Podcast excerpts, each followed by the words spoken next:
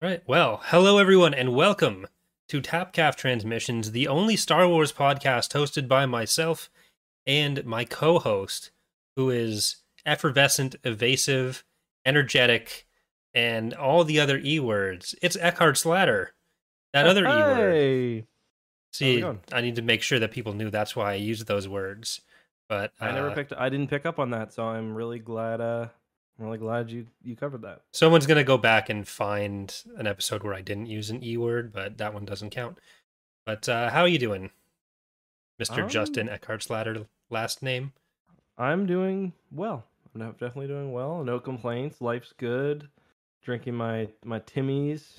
I'm ready to talk about some some burgeoning Jedi and um, a half-naked centaur. And yeah.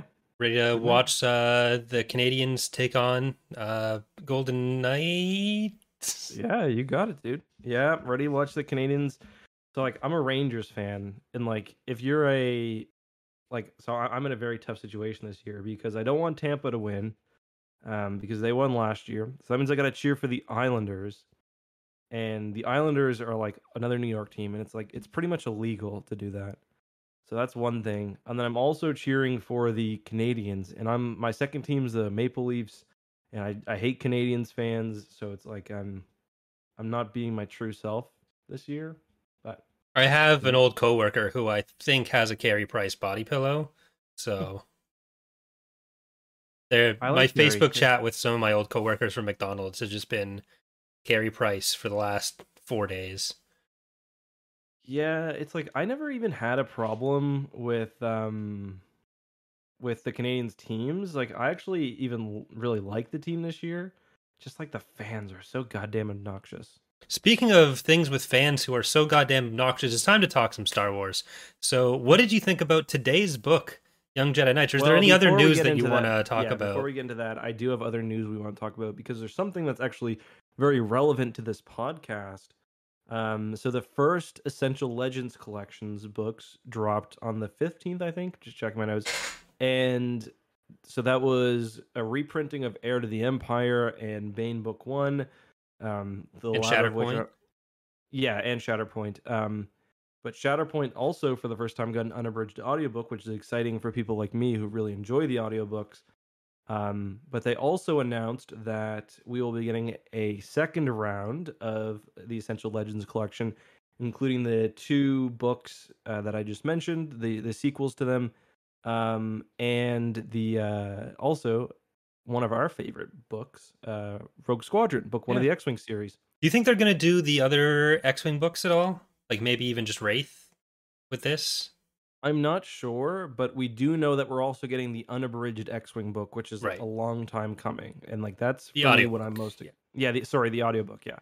So that's like what I'm most excited about. Um, and we do know... I You probably got this email too, because you're on the, the mailing list now, right? Um, that they're doing a... At least, it seemed like they're doing this for the the, the coming little while. We're at least getting a fourth collection in the spring, and then it seems like more are coming after that. So, yeah. I don't know that I actually got the emails. Like, I got the books, which uh, which are helpful, but... Hmm. Yeah, yeah, I really I like the art the... on these. I didn't get the books, so... You think maybe the they think the that uh, you were just, like, updating your mailing address when you gave them mine, and I'm getting stuff you should have?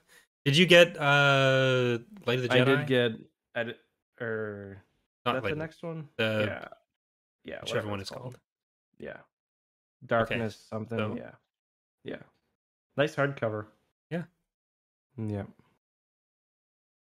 Did you get on the Disney Plus list too? Yeah. Yeah. Are you uh, doing that? The the screener that's coming up? Uh, I don't think so. Okay. I'm not sure which screener you're talking about. I think we can say there's the, the is that a Is it a B? No, okay. There's a black... It's for Black Widow. Okay, right? yeah, I yes. yeah. I thought you were talking about something Star Wars-y. Like, yeah. No, no. I just thought I might just... Because you can just do it online, too, right? Yeah. So that's cool. So I might just like, do that. The first two Loki episodes were available for mm-hmm. us. Yeah. Pretty epic. I still haven't watched those yet. Hold on. So I just randomly put... Po- oh, my son was posting stuff to my Facebook, too? Oh, my God. So he was up here sitting on my lap because I was I was putting a video out right before TapCalf, and then I had to put him to bed. And uh, yeah, he was just hitting shit on the keys. I thought it was fine, but no. He uh, posted uh, that I went to a restaurant that I didn't go to. Hmm. Yeah. Yeah, usually people have got to pay you to get you to say that you've gone somewhere. Yeah, he's a he's a he's a little rascal, to put it lightly. Speaking of the little rascal, should we be doing a Little Rascals recap podcast at some point, or? No, but that does remind me. Should we? We did skip talking. Um, we did skip the Bad Batch. We were going to do it last week. Kind of just decided not to. Um, and do do you want to give brief thoughts on that? Just very brief, like you know, we can do. Cad Bane's back. That's yeah. Someone Cad said it Bane. Was huge. Yeah, it is. It is huge. I mean, I thought those two episodes were actually really good. Yeah. Um. And yeah, I, I thought the two episodes were really good. Probably, I think the the one before this one was probably my favorite of the series so far, maybe in total. And then, um, yeah. Yeah, I thought they were both really good. Uh, the. Cad Bane coming back, I there was a lot of discussion about like uh, all characters returning stuff, whether that's good or bad, mm-hmm. and like I I don't like when stuff happens too often, uh, when you have too many characters returning that are unrelated to what's going on. But I think these have so far been characters that have a decent reason to show back up, so mm-hmm. it hasn't bothered me too much, especially yeah, with connected no. properties. Then it's you kind of know going in that you're going to get something. Mm-hmm. Yeah, I mean, the Martez sisters were a lot more egregious than Cad Bane. Um, and I, I didn't even have a problem with that.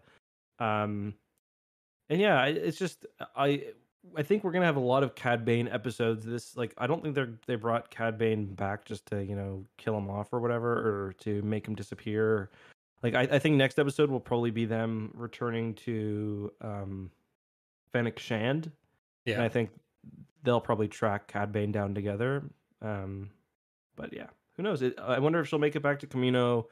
Either way, um, people complaining about the show being slow uh, will probably like they've got nothing to complain about after those last two episodes. Yeah, I I, I hate that. Complaint. I don't. Like you... Yeah, the the thing about filler episodes, using that term to apply to episodes that are very clearly building like character development. Mm-hmm. Yeah, it's... and it's like it, it like I, I said this with The Mandalorian too. If every episode is a big one, then none no episodes. Are. Yeah, yeah. It's like it's interesting. Like season one did that even better than season two, I think. Where like you spend a lot of time like exploring the galaxy. You know, you've got that episode where they're defending the village and stuff, and then like by the time you get to the end, it's like an, it's like a really oh shit moment. So yeah. Yeah, like there, not every episode has to advance the primary goal of the plot. As long as it's doing something to develop the characters, mm-hmm. it's that's not filler. Yeah, that's no, not what totally. That word means. I think it's one, just one of those words or terms that gets picked up on the internet and people apply to anything that they personally don't like, or even just want to sound clever for using a term to like critique the word something, tro- like the word trope. Be yeah. like, oh yeah, that has tropes in it. Yeah, it's media. It has tropes. Or like us calling things slice of life. We haven't done that in a while, but we're doing it in the opposite direction. It's a positive thing. I don't know why you're criticizing that as us, because that's not us who does that. That's me. If you want to insult me, just just do it. I'm no, I'm I'm trying to show that we're a team here. When one of us does something wrong, then both of us are doing something wrong. Unless you do something really wrong, then I'm disavowing you. Yeah, I can't wait till it gets canceled next week and someone pulls that clip and is like, he said it, he knew. um, yeah, so I forgot what I was going to say. Good stuff. Um, should we talk about what we're doing next week as well? Because I, I don't think we had formally announced it. We were talking about maybe doing um, maybe doing Lost Stars, but we've kind of had a change of plans, right? Yeah, so we, we really want to get uh, Lost Stars at a time that we can rope in Alex from Star Wars Explained. Uh, we made that commitment live, so that'll probably be best planned around him. Uh, next week, we have decided to do... I don't we know both if do drums there. Roll. Yeah, okay. I was doing it too. I couldn't hear yours. I wasn't sure if you could hear mine or if anyone could hear either of ours. But we're doing the Rising Storm next week. Um, that is the one, right? The Rising yeah. Storm. And I actually just heard back from Alex, and he would like to join us. Oh, for Rising um, Storm, cool. Yeah. So assuming our schedules all work out, which I think they will. Uh, even if we need to move in off Thursday, I'll, I'll we'll work the details off that. Yeah. That we'll will prioritize be... accommodating him on that. Mm-hmm. Because he's he's a lot big. Well, he he's read everything High Republic and all the comics and stuff. Where yeah. we're more casual. Um, I was hoping to get to reread the first book. Um, Not happening. I don't think I'm. Yeah, it, it's really long. Um, yeah, this one has seventy-six chapters or something. Uh, it's four hundred fifty pages, so the fact that there's so many chapters means that a lot of those pages are just half pages with the chapter info on it. But mm-hmm. uh, yeah, so uh, I, th- there's a few there's a few people who do like really good book reviews, so I'll probably just watch one of those. Kind of what I've been doing. That's what I did before um, the recent Thrawn book, where I like remembered nothing. Yeah. I still feel like I kind of get the general ideas, but I wonder. Because, like, I know that they've been establishing things, like, in the other books. Like, I know there's those, like, plant guys, the big plant enemies that I know nothing about. Um, the Dengir, I think. Uh, you're talking about Dengar, the bounty hunter who appears in this book. Oh, yeah. So, level of plants. Sorry, I got mixed up. We'll be continuing the High Republic next week. You can mark Shinro that down on your calendars right now. And, uh... we did get a question about Shatterpoint, uh, asking if we were going to cover it at any point soon, and I do think that would be a good one to go to. Yeah, I was going to uh, say because, like, too. With the Essential Legends stuff coming out, but also uh, with my recent Matthew Stover kick. Mm. Yeah, no, we could do that afterwards, maybe. Anything to put off Black Fleet Crisis. Yeah, we're really putting this shit off. So I don't do you... even dislike it as much as you either. So it's just weird. I don't know. Yeah. Uh, so we could do High Republic is the next book, then Shatterpoint, and then Black Fleet Crisis as we march inexorably yeah, towards the to, N J O. I'm not going to connect uh, commit to Black Fleet Crisis right oh, like right after that, but I like that general idea. Like maybe we we might have to throw in another Young Jedi Knight book. Um, okay, well I, I mean uh, as the next novel we cover, because we'd oh, probably yeah, have yeah. a week of N J or uh, Y J K between. Yeah. So, because like we're yeah. not doing huge novel, huge novel, huge novel. That would be right. Yeah, we'll probably do like uh, High Republic, then Young Jedi Knight, then um... Shatterpoint, then Young Jedi yeah. Knight, then uh, Black Fleet Crisis, or yeah, yeah, yeah. Okay, so let's talk about this book that we read today. I, I read today. Did you read it today? I read it today. Uh, we got all our patio furniture, so Dane and I went outside. Sat down with a nice Young Jedi Knight book and uh, read that outside. So, yeah, it was healthy. Nice fresh air. Nice sunlight shining down onto my pale, pale skin. I think I have very dark skin, actually. Like, I, well, I mean, I'm a white person. I've got, I don't have very dark skin, but I've got very tanned skin right now because I'm irresponsible with sunscreen. Um, Although you can't tell in my white light, but like I put my I put my hand next to my kids, and it's just like they're fully protected mm-hmm. from the sun. This like beautiful baby skin, and it's just like me. I'm just like burnt. And anyway, the book. Um, what were your thoughts? General impressions. Did you like this one? I did. Uh, I think generally I've been enjoying uh, the series more as it goes along, and mm-hmm. this has been no exception to that. Like I think it's getting better with the characters. Uh, I agree.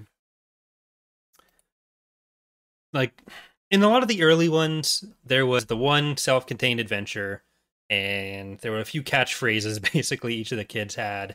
Like, Jacen only existed to tell jokes, uh, or Jaina only existed to say something would be fun to tinker with. But we've we've started establishing who the characters are. They still do those things, but they do other stuff along with that as well.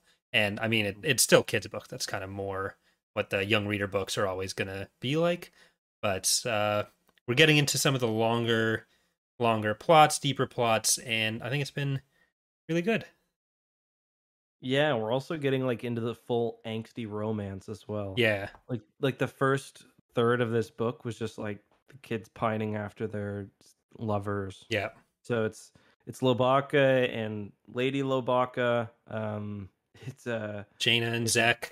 Jaina and Zekk and Jacen and Telka, which like Jacen, she's there. It's and like, uh, don't forget Raynar and uh, Lucy. That was really funny. So it, the, the way this worked out, we didn't plan it like this, but she was in the Crystal Star, and I believe I mentioned you didn't because I was reading. Like this. I, I was I was reading that this book, and I was like, oh yeah, which book was she in again? Was it the last Young Jedi Knights book we read? And I was like, no wait, it was Crystal Star. So I remember we were reading yeah. that, and I mentioned that I thought she reappeared. And it's kind of funny too, because it's like probably a decade later or so, or maybe like I think eight years later. Yeah. Um, and it's also kind of funny too, because this is gonna sound weird because it is weird, but she's like described as being half naked. Yes. And it's just kind of funny that like Raynar's stumbling over his words and not able to talk to her. It's like maybe he's probably not in love with her. It's just the first pair of boobs he's ever seen. Well, I don't know how uh, directly mammalian the upper body is. I mean, it's Star Wars. It's almost certainly, yeah, exactly just a human woman's upper body. Although the the one thing that was weird is it did describe her as having a mane, which is like, so like, does she have a mane running down her back? Like, yeah, is it just her hair? I don't know, but yeah, I think it's probably both. It's like regular hair, but then it also just run straight back down her back. But yeah, we got Raynar and Lucy. Uh, so there, there's just so many pairings happening.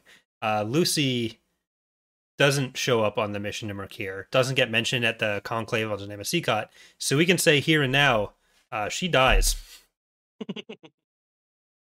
Yeah, I don't know what happens to her, but surely nothing good.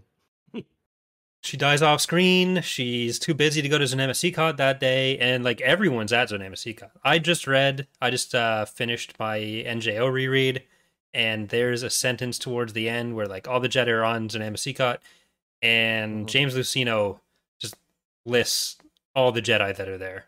Makes a, oh, really? a big fat old list, and there's like thirty-seven names he gives. Then he gives the name of five of the kids, so like Ben, Gisela, Uh, Valen, and says, and twenty other kids. So mm-hmm. there's, it seems like the Jedi Order, because he says all the Jedi are there.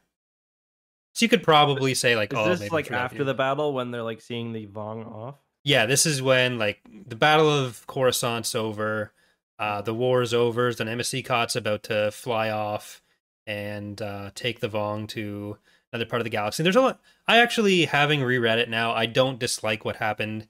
Uh, with Zonama Sekot, I think it actually makes a lot more sense and is handled a lot better than what I'd remembered. It's uh, Darkness, where some of the developments seem to get kind of pushed aside, but even then, there's five years between them. It's not the flashiest ending, I think, is one thing a lot of people had a problem with. Well, I think enough gets like explained as to what's going to be going on that it that some of the issues I had with it, thinking back without having read it recently enough, are kind of resolved in just the way Zonama Sekot, like it's not like Zonama Sekot comes in, all the Vong step onto it and leave.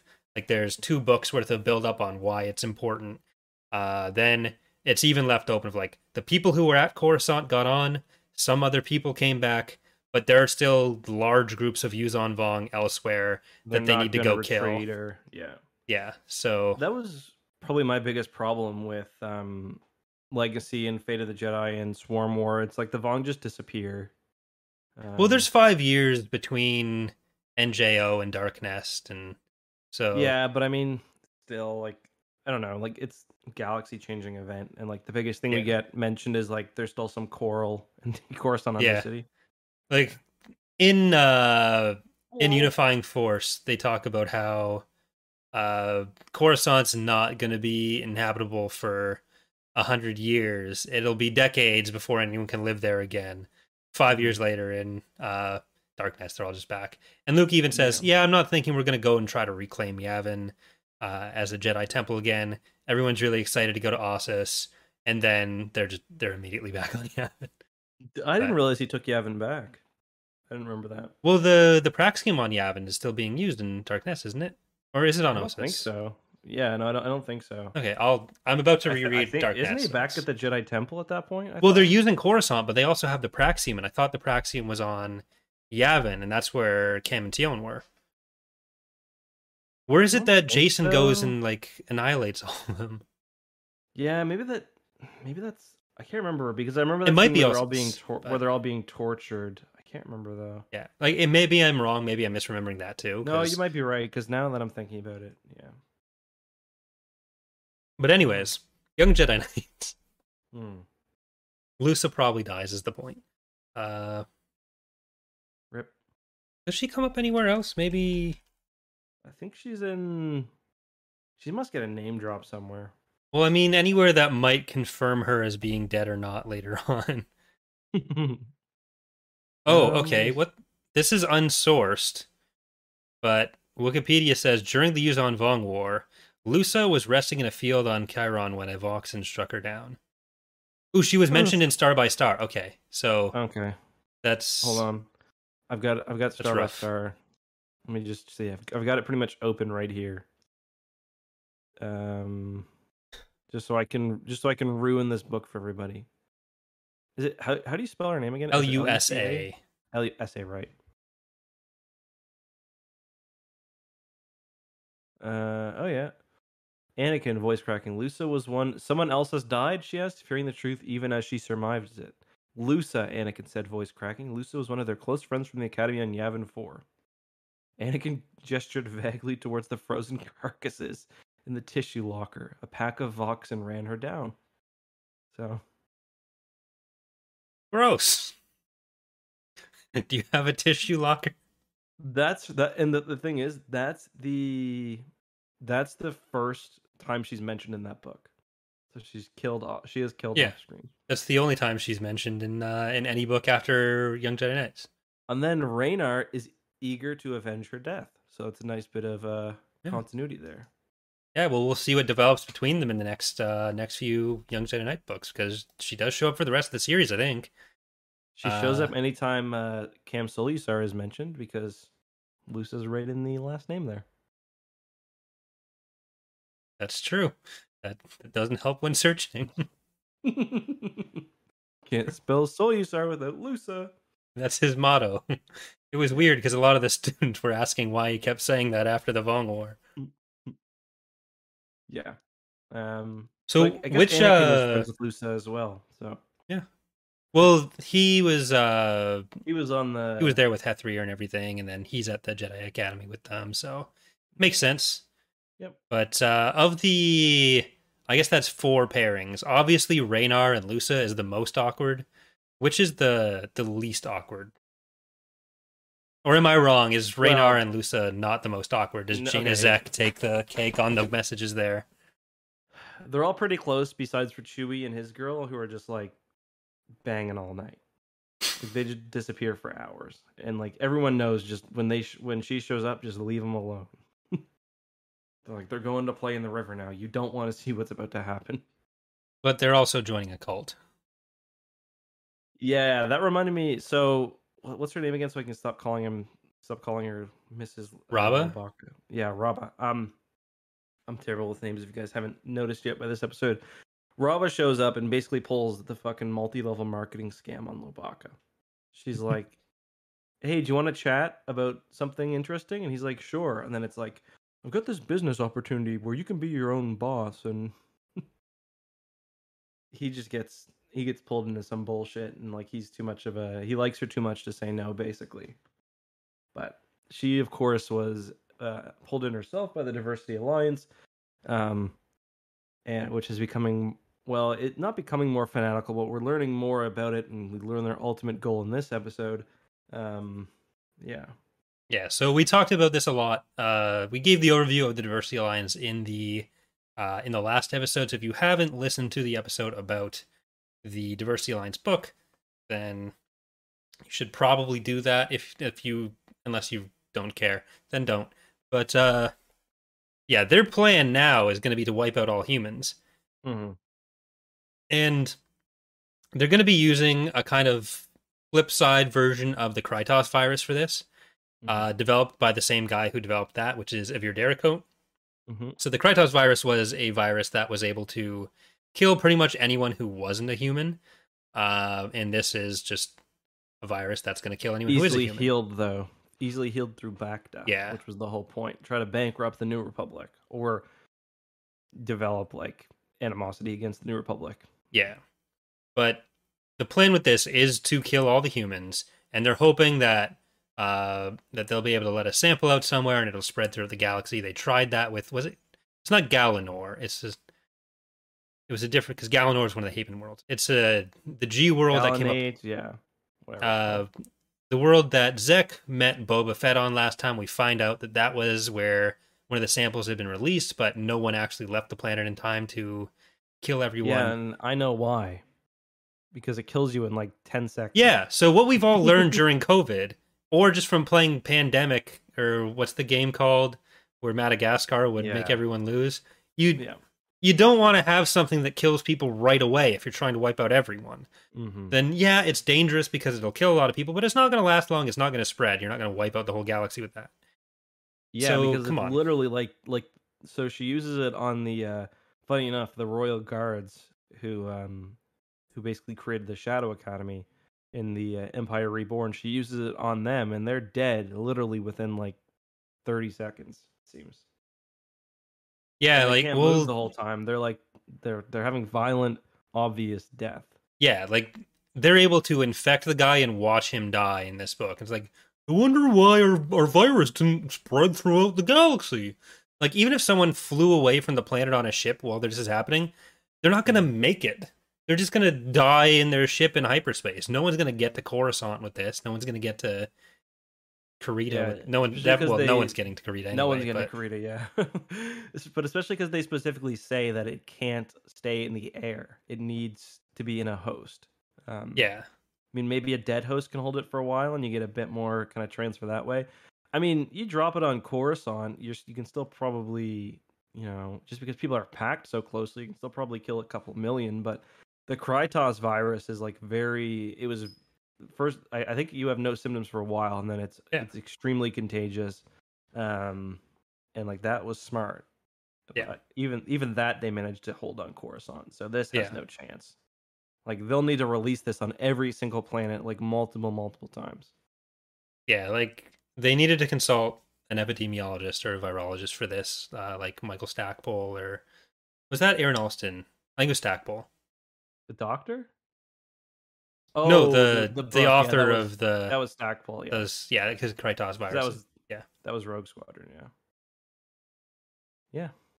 But kind of still, I mean... Uh, and I was kind of thinking, because we do get to see a bit of the virus from the other perspective. I don't know why my webcam's unfocusing. But the virus from the other perspective in the last book, where like we're watching, there's like an old security footage, and even in that, it's still maybe not quite as quick, but still pretty quick. Um, yeah. But I mean, it did wipe out that whole planet, so maybe we're chatting shit for no reason. Well, it seems like that was a small town, and everyone was super close together. And like it still did that over the course of a... at most a week or something. Mm-hmm. Uh, because there was the guy who died in jail, and it didn't even get him. He just died in jail. So it was mm. quick enough that no one actually had a chance to go talk to him.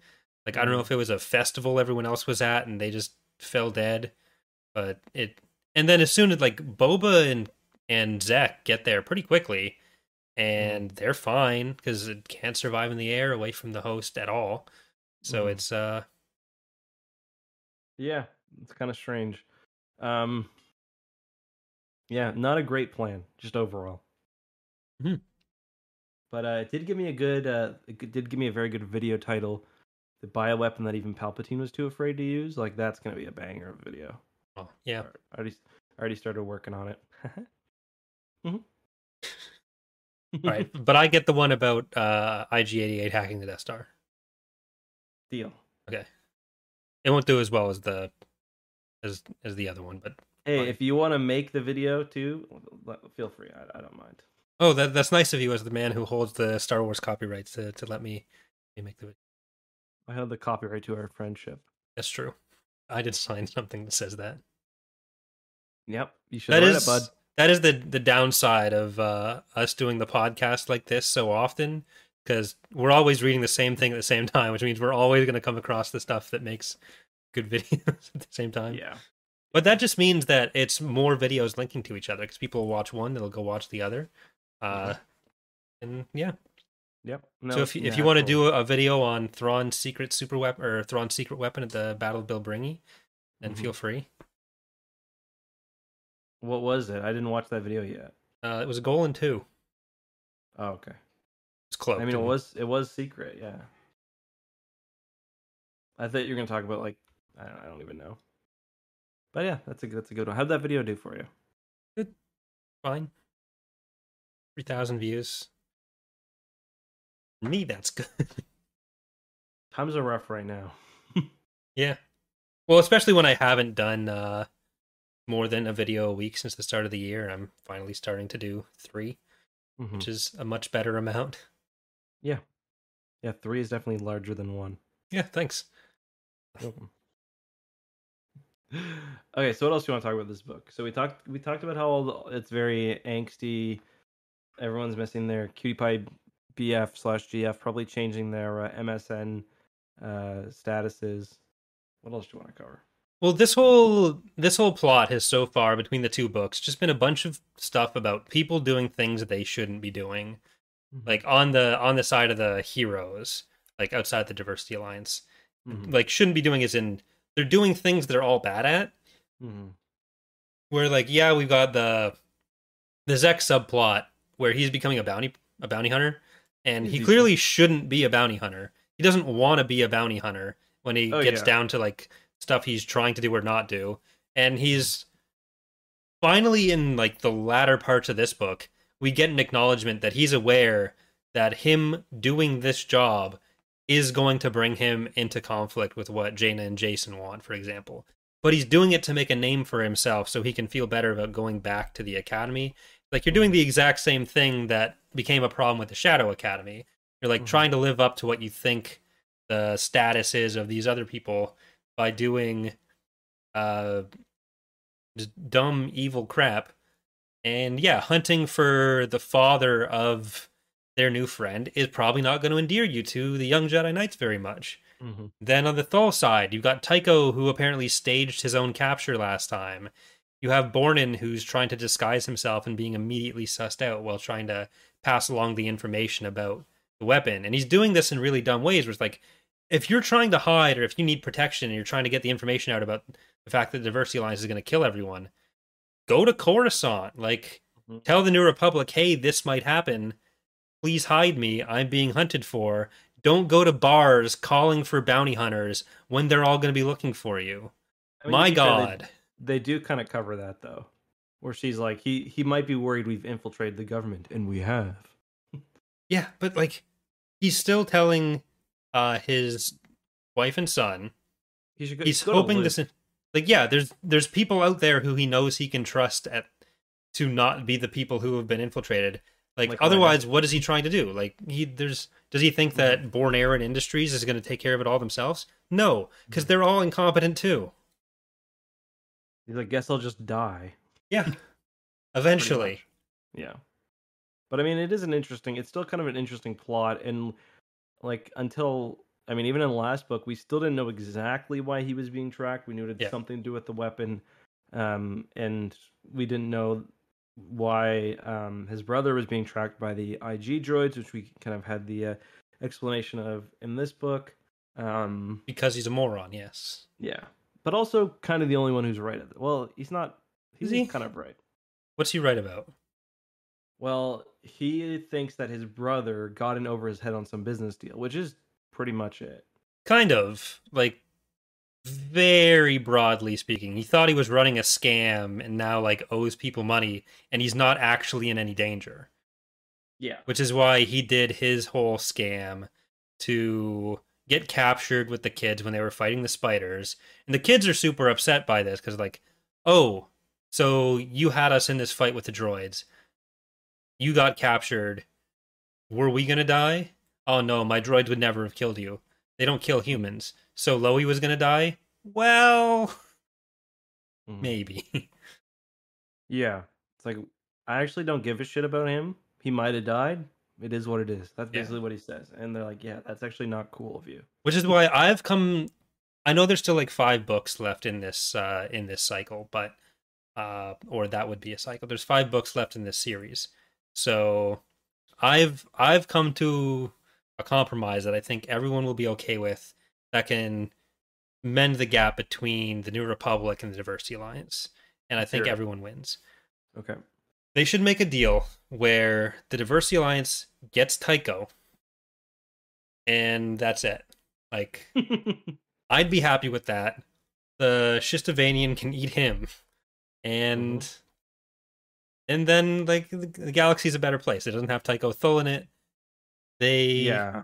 have a a symbolic human who both sucks and was okay if they died to to scapegoat.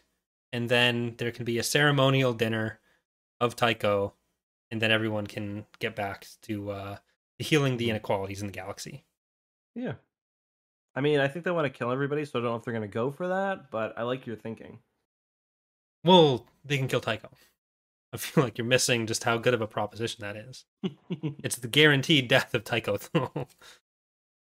Yeah, I mean, you're not wrong. Um, also, that I had a one funny note in here, just reading some of my notes. Did you get that part with Gav, uh, Dragonian or whatever his name was? Uh... Like this- Yeah, the book Gavin auto... Jory. Yeah, yeah. Yeah, the book autocorrects it to, to gay. So I looked mm-hmm. up gay in his last name because I didn't know what who the character was, and autocorrected to gay dragons. So I got that in my search history now. It's getting worse than X two. I was like, his name might have been, well, no, not even close.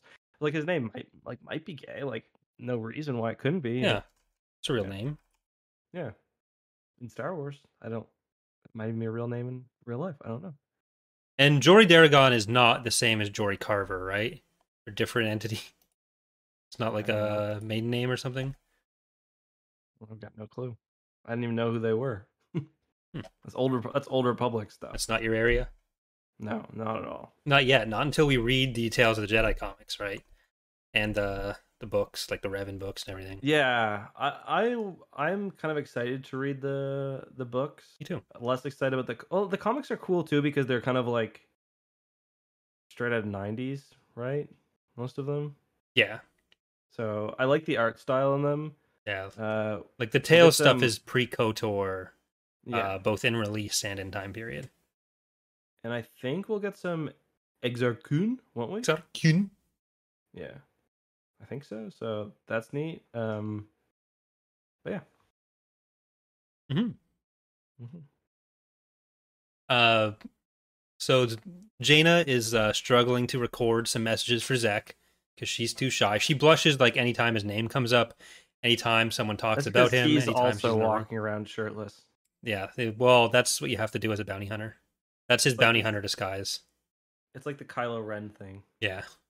It well, Zekk is basically the Kylo Ren of, uh, yeah. of Legends. Well, Zekk and and Kip. Kip, yeah, yeah.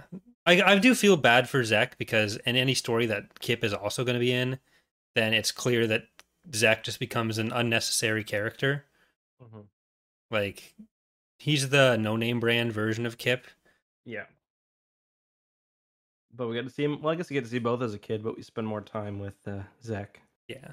And just like with like his whole romance with Jaina doesn't make me as uncomfortable with the Kip and Jaina stuff because mm-hmm. the age gap and the ages uh, when there's Jaina and Kip stuff going on is not good.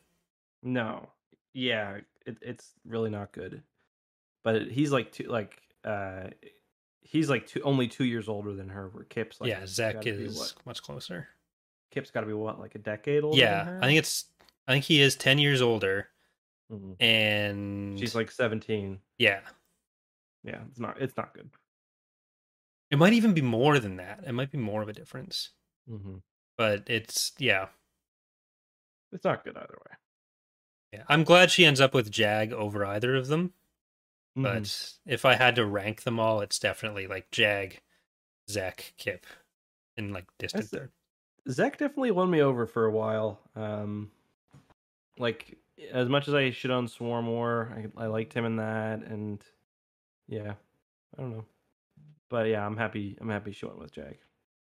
I don't hate Zekk as a character. It's just he does end up feeling, I don't know, once he's out of the Shadow Academy, like when he shows up in N J O, he's very secondary compared to how close he was to the kids before it. Mm-hmm. Uh, other than going to Mercure, and even in the Mercure stuff, he's he doesn't really interact with them very much. Mm-hmm. Like he's there, he gets mentioned as being there, but it's, I think it's like he shows up more in Dark Journey, or he plays more of a role in Dark Journey, and then he honestly ends up Raynar plays more of a role than he does later on. Yeah, because Raynar becomes big, and then by like, well, he falls, and then he's got like he's got a very interesting character arc, especially by the time he like when he comes to Fate of the Jedi, especially where he's like sitting on the uh, the uh, steps of the Jedi Temple with I think it's with Wynn Dorvin. Hmm. Like they have their they have their weekly uh, lunches together or whatever. Is Raynar the only one that survives out of the three original joined Jedi? Lomi and mm. Welk definitely die. Yeah, I think so. I don't know. I, I, it's been too long since I've read the Darkness trilogy. Yeah. Well, Raynar does survive for sure, mm-hmm. but yeah. He just gets I always weird. forget about that because he ends up just in a just the Jedi ward after that. Yeah, for a while, I and I I think they kind of forget about him through Legacy of the Force. Like I think it's yeah. Fate of the Jedi where he's because yeah, Luke has the opportunity to kill him from what I remember at the end of Swarm War, and he chooses not to. Yeah, and then yeah, he probably would have played a role, a pretty big role in things moving forward. I think. Mm-hmm. I get the idea Troy Denning really liked his character. It does kind of seem like with uh, Kier that they try to keep Raynar as the more, or the less socially aware character. So Tan'il Ka mm-hmm. ends up getting a bit of a boost, where it's like she's intentionally yeah. uh, needling Jacen with his jokes rather than just not understanding what humor is. So she's yeah. kind of learned from that. But yeah, she's not like socially inept. She's just like... she's just got a different culture. Like she's yeah. she's very stoic. Um, yeah, because like the there's a lot more. Uh, Jacen and Tan'il Ka are the kind of established couple. They're sharing a seat. Their hands are touching. Like this is mm-hmm. yeah, this is a no, big deal for them. They're uh, they're getting pretty greasy together. I I like it. Hmm. Hmm. Anyway, let's move on. Um, any any so I mean the, the plot of this book is not is not super complex, just like last time. It's, it's more, more like more just a continuation. They're still looking um for um like they're still looking for what's his name? Uh, why am I naming it? Yeah, Bornin. And Raynar's this time they're tra- they're traveling to Mekis.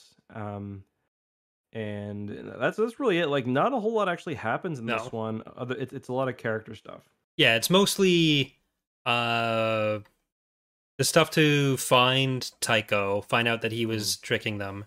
Uh, Zek's bounty hunter story, which we did already kind of touch on, and then on the Diversity Alliance side, we get uh, we get kind of two sides of it. We get Lusa as the person who was in it, found out what they're about, and was like, "Nah, I'm all right." So she ends up on Yavin to tell Luke and tell the other, or tell Jaina and Jacen uh, what's actually going on with the Diversity Alliance, that she doesn't want to be involved in that. Meanwhile, you have Raaba on the other side who's trying to pull Lowie into it. So mm-hmm. we find out Raaba is actually pretty well known to Nala or Nola, I'm not sure. Nola Tarkona, yeah. Yeah. So she's a known quantity in the Diversity Alliance. She's very supportive of what they're doing. She's still like offstandish to, or standoffish towards the Jedi students, because she shows up initially at the at the academy on Yavin to find Lowie, pulls Lowie back to Kashyyyk, gives a speech on Kashyyyk, and starts getting some Wookiees to uh, kind of think about what the Diversity Alliance is saying. Though mm-hmm. no one really knows yet what's going to be happening with the poison, and I assume that might be uh, what kind there. of pulls Raaba off a little bit. And Lowie is now in with the Diversity Alliance. Like, that's where he is when the book ends. So we'll probably get more of uh, more of an examination of what they're doing and how they're doing it. With the next book, we'll probably start getting some more developments of like actually acting on their plans, rather than what the last two books have been, which is like the mystery of who they are and establishing what they want to do. So we'll see where it goes from there. Mm-hmm.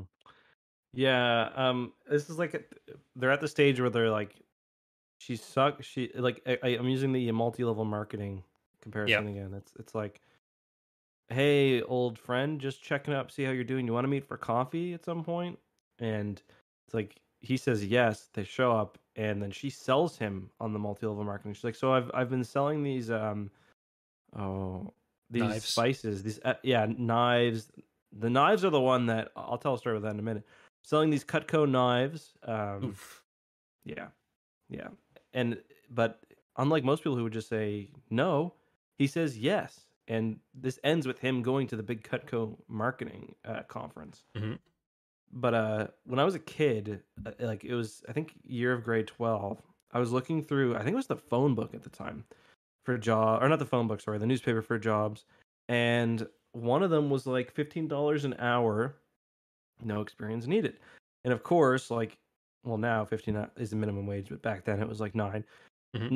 Like, now I'd obviously know that's too good to be true, but back then uh, I didn't. So I called and they immediately wanted to give me an interview before even reading my resume. And I was like, okay, now this is starting to kind of hit as being probably too good to be true. And I call and they're like, yes. Or, or after I call, they give me the name of their company. They're like, coming for an interview tomorrow. And I was like, this is kind of weird. I Googled it. Turns out Cutco is this big multi-level marketing scheme. You're not actually getting fifteen bucks an hour. You're going to get fucked over by everything. I called back and said I had a family emergency. And uh, they're like, oh, that's funny. A lot of people are having family emergencies today. I was like, yeah, because you guys are fucked. So I actually have a Cutco story too. Uh, in university, there was someone who was like... Uh, friend of a friend kind of thing, where I met her in in some classes, but she was closer friends with uh other people in my mm-hmm. friend group. So luckily, so at like any parties we had, she'd be around. But she ended up getting pretty deep in multi-level marketing. She was a, a communication student, and a lot of the comm students were the people who would go like run for student government and then have yeah. a thousand Facebook friends. Yeah. Because that was how uh, student government campaigning worked in two thousand eleven. Mm-hmm. But she ended up joining Cutco. And I think she even moved to get like a, a corporate office job with them after university. Mm-hmm. Uh, that's so gross. I didn't even know that was a thing. Yeah. So, or she was just like one of the few people that's like semi-successful enough in it to make some money initially and thought it was a legitimate job. So she ended up taking the contact information of my entire friend group and giving it to Cutco to start cold calling, and both for jobs and for sales. So when one of my friends like called her on that, oh, I was doing you a favor. It's like, no, you fucking weren't. I had the same thing happen with one of my friends. Michael, if you're listening, I don't blame you, but he got to the point where he actually got product sent to him. Mm-hmm. Um, and like, from what I hear, it's like the product itself is not bad. They're just really high end knives. Like, they're thousands of dollars. Mm-hmm. Um, and he got stuck with a lot of product, and he was just so desperate to unload it. He did like the same thing. Um, I, I think he did it through our football team, like the, the numbers to the parents and stuff. But I remember him like, one time I went to a buddy's house, and and Michael was just leaving, and it was like, yeah, he's been trying to sell the knives. It's just like rough, fucking yikes. And and he messaged me too about it, trying to get me in, uh, and I messaged him and being like, you know, this is a scam, right? Like, they tried to get me too. And then like three months later, I guess once he had finally gotten out of it, he responded and he was like, yeah, I'm sorry, man. Like, it's fine. I'm just letting you know. Yeah. But, oh, my God. She was... I think she went from Cutco to Vector. Maybe it was Vector the whole time. But they were like... Those were the two Yeah. Uh, yeah, it was like two companies that she went between, and they were both kind of the big student predatory ones in Ottawa, at least at the time. Mm-hmm. But uh, University Painters was another company I felt was scummy. Do you have that in Ottawa? I don't think I've heard of that one. No. It's like, it's kind of similar where it's like their job force relies on university students, and that right. alone just like kind of makes me feel a little sketchy. Yeah. Uh, okay. So thank you for listening to the uh, M L M podcast. M L M podcast. We're going to have some people showing up at our doors in a couple minutes. It's been fun while it lasted. We do have a few, unless there's uh, anything else you want to touch on from the book, we can jump into nope. Young Jedi Knights. Mm-hmm. Or not the young, the questions for Young Jedi Knights and the podcast. Yeah, no. Let's do it. All right, so we already talked about the uh, the Shatterpoint question, which was uh, I can't find it anymore, but it's been answered. So sorry mm-hmm. for whoever's name I missed there. We might come across in a second, but. We have a question from Christopher Williams first, who has a similar question to something we already talked about, asking, in honor of episode sixty-nine of TapCap Transmissions, which we, I feel like we, we dropped the ball on uh, yeah, calling that out did. today. Christopher wants to know, who is your favorite and least favorite romantic couple in all of Star Wars? Ooh, that's a good one. Favorite and least favorite. Um, I gotta say, after reading uh, Wraith Squadron, I'm not a huge fan of... Um, Of Gavin and uh, what's Seer? her name? Seer, yeah. Just because, like, I like the idea of it. I just I feel like she does them so. Yeah, when she disappears. Yeah. Um, but I mean, I I don't like I don't like most of Luke's relationships other than Mara either. Even like I I like them in theory, but the scenes where it's just Luke and Mara, yeah, kind of gross. But they have a pretty healthy relationship, I think, except for when she's trying to murder him, except for that part. But I think they're pretty good. Han and Leia, uh, they're when my favorite. Han's not being jealous, like I think their yeah. dynamic is the most fun. Yeah, especially even when, even when they get older, it's still kind of fun, and like they're looking after Alana. I enjoyed that stuff. Mm-hmm. Um, but that's kind of a boring answer. I'm trying to think of any E U only couples I really like. I generally like. Uh... I hate Winter and Tyko just because. Yeah, he's a they... homewrecker. So Winter and Akbar is our official favorite. Yeah, like I usually like uh, Jacen and Tenel Ka pre Darkness or pre Legacy of the Force, because then it gets gets kind of sad. I mean, but... I think the fact that it's sad is okay because like it's kind of realistic in a way. Yeah. um, where it's like a very far from perfect relationship, and there's like a kid involved, and then yeah. uh, well, generally anything that involves eventually. Uh, threatening the lives of, and like he does come through for them in the end at the expense he kills of his her own grandmother life. And father, doesn't he? Yeah, he, he kills, kills a soldier, and well, that kind of balances out. Like I don't think Tenel Ka yeah. is losing any sleep over Tachum. yeah, yeah, she gets name dropped in this book, which was funny. Yeah, well, because Tenel Ka um, knows she's listening into their conversation. Teneniel and Isolder isn't great either, but. uh I don't. I yeah. don't like Jacen and Danny Kui, and it's not because I'm a, a Jacen and Tenel Ka shipper. It was just kind of a weird relationship. What about Wedge and Kui? That one was weird too. I preferred yeah. Wedge and Iala, and the fact that like they get there and Kui was there, like the fact that uh, the later books just have to involve shitting on Kui Zoox. Like he has to break up with her at the start of a book to fix it. Yeah. On that note, I do like uh, I do like Corrin and Mirax. Um, yeah, it's because for one, they're in it for a long time. Um, they're both in the Rogue Squadron books, which are very well written from a character perspective, and then they they go through this stuff in Fate of the Jedi where their kids go insane. But what about uh, Corrin and Chirtle? Wow, I like that in a different way. Like I think we already covered the Jaina relationships on the rankings there. But, uh, I like I like Anakin and Tahiri as well. Yeah, they're they're so sad. Yeah, yeah, Tahiri is like got to be the most tragic character, right? Yeah, she's got to be up there at least. Yeah, I mean Anakin's pretty tragic too, but but Anakin, like Anakin Solo or Anakin Skywalker? No, Anakin Skywalker. Anakin Skywalker There's a much larger extent to which where like Anakin makes his own bed. Mm-hmm. Like, yeah, the stuff, like the slavery stuff, very terrible. The mom stuff, very terrible. Uh, but, but also, like, it's not that bad. I've been there. Well, also he's like, before he decides to murder any of the children, which he does decide to do for very flimsy reasons at best. Mm-hmm. And like Tahiri, a lot of bad stuff happens to her. And then there's a lot of bad stuff she does in Legacy of the Force, but it's after she's been like to hell and back in multiple different ways. Mm-hmm. So I I feel like Tahiri Tahiri had it harder oh, than Anakin. I like um I like uh Dala and that Bothan Admiral. I can't remember which one it is. He's Bothan like sneaking Crefay? Yeah. No, remember. uh no, it's not Crefay cuz No, Grif- yeah, it's I can't remember his name.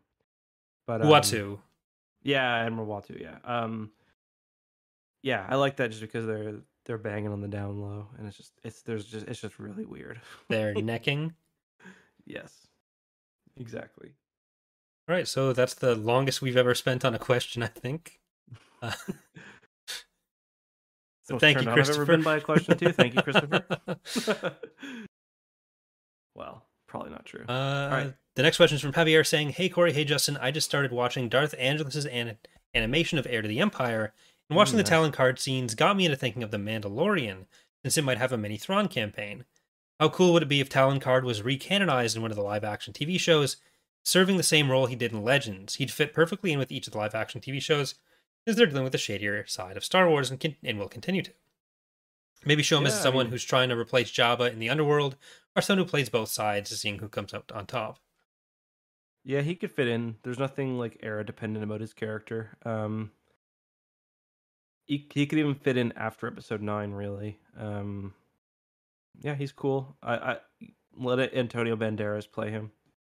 Like I, I think if we get a Talon card reintroduction, I'd be happier seeing that. Maybe even after Episode Nine, rather than yeah, in Mandalorian. Keep, keep him around for a bit.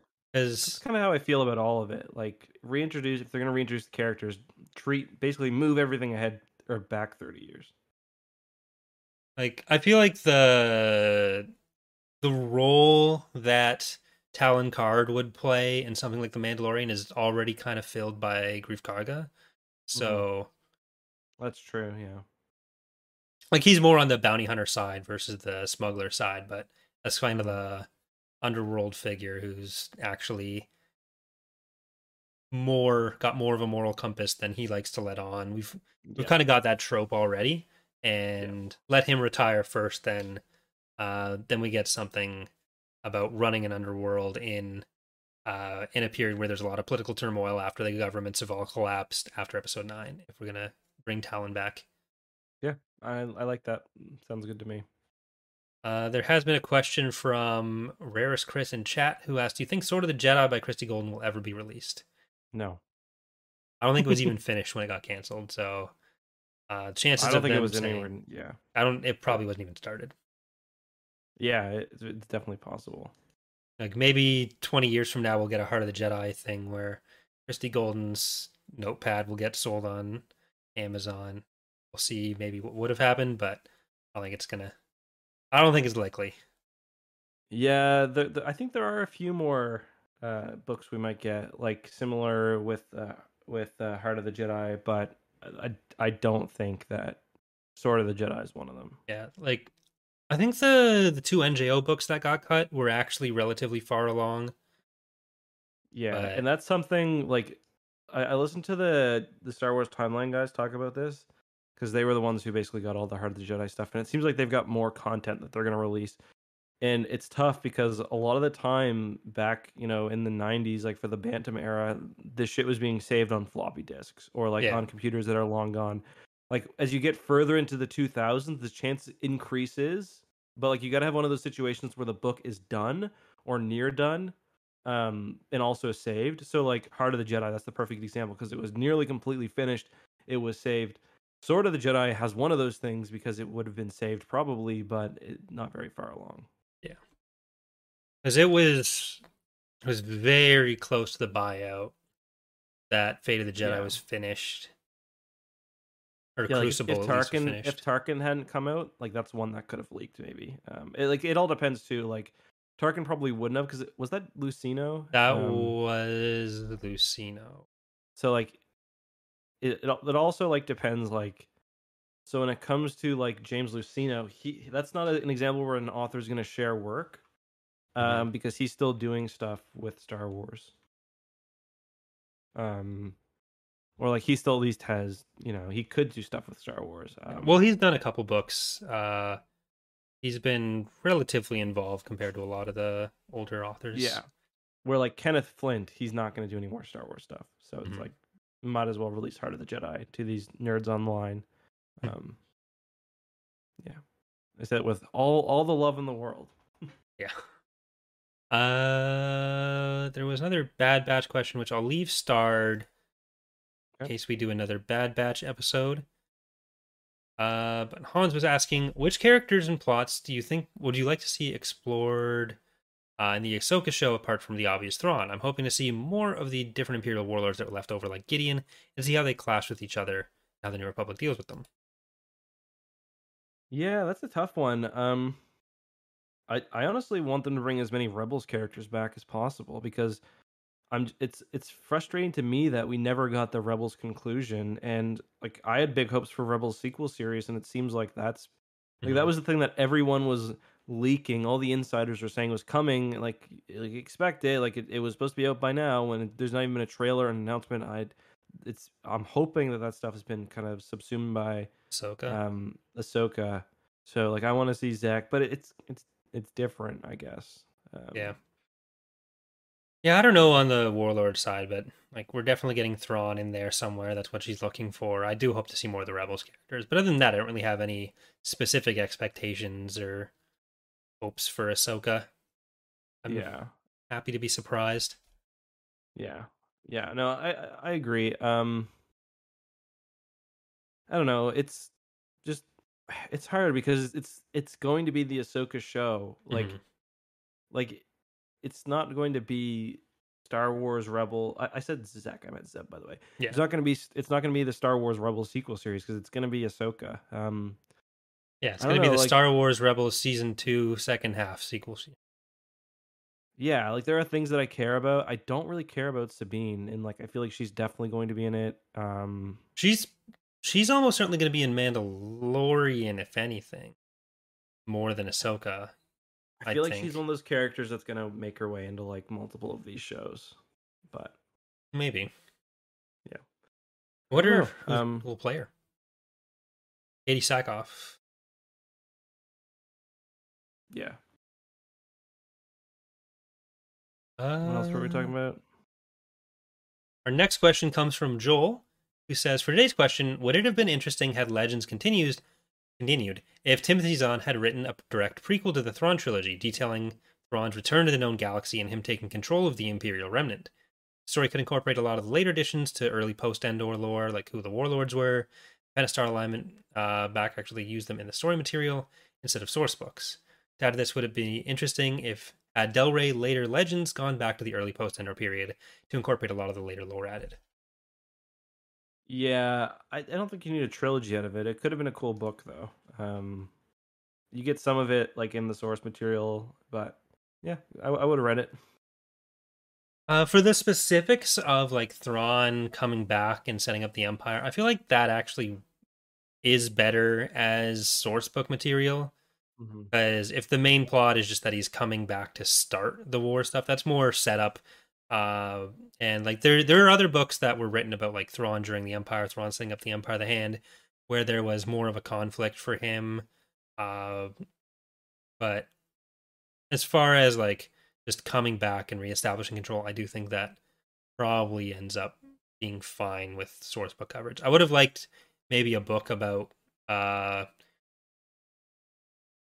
Pallian and the Pentastar Alignment. Or a short story. Like, short stories, I think, maybe might be better than source books. Because yeah. I don't know if there's, like, a full book worth of stuff for it. But there used to be so many short stories and, like, Insider, you can, the Adventure it, Guides. I think if you go and write stuff about, like, him in the Empire of the Hand as well, then I think you can get a book out of it. Um, like before he leaves and returns, like tie it in with the trilogy and the duology. Like I think it'd be cool to have something like that, kind of connecting yeah. them better. But yeah. Uh, number names asking, do you think there will be a canon and legends crossover, like different universes meeting? No, no I think that's definitely not, not going to happen. Uh, and then somebody in the chat also asked about the character from the uh, High Republic that has the. Uh, it looks like they've got Von Dune crab armor on their face, and yeah, I did see that character called Quort, Q O R T, and the first time I saw her, I thought is like, oh, is she like baby Darth Krayt? Because mm. that, that that's what I is, I don't remember if Darth Krayt has Von. I don't think he's got Von Dune crab armor. Um, his is something different, I believe. Yeah, he's. Um, yeah, that it's, it's this Bane is closer to the... Bane-esque armor. Yeah, it is. It is Vong no, actually, made though. Actually, it's no. Vong made, but I don't think it's Von no. Dune crab, is it? I just I just googled. Oh yeah, Von Dune crab is the one. The what's the one Bane has? No, it is. He Von had Dune the crab, the, the fucking edgelord pain armor. Yeah, Bane. I thought that was because isn't that a type of crab as well? Anyway, he did have crab armor. I was mistaken. Um, so so everything I just said is completely wrong. But um, isn't it different from the standard Vodun crab armor? Like it's it's not like standard Yuuzhan Vong. I mean, it looks uh, different, but it's yeah. It's, it's a Yuuzhan Vong armor type, but I don't think it was the. Yeah, I'm just reading what the Star Wars wiki page says. I mm-hmm. yeah, I don't really know. But uh, huh. yeah, like I don't think a crossover between Legends or canon would be. I, I think that would be difficult for a lot of people to follow, including us. Uh, yeah. The idea that they like go between universes or something, and there's a lot of the very bad. Uh, fan theories of like, oh, the world between worlds is like going to be a retcon to everything I don't like, and no, that's also not happening. Yeah, the very, very best we can hope for is more Legend stuff.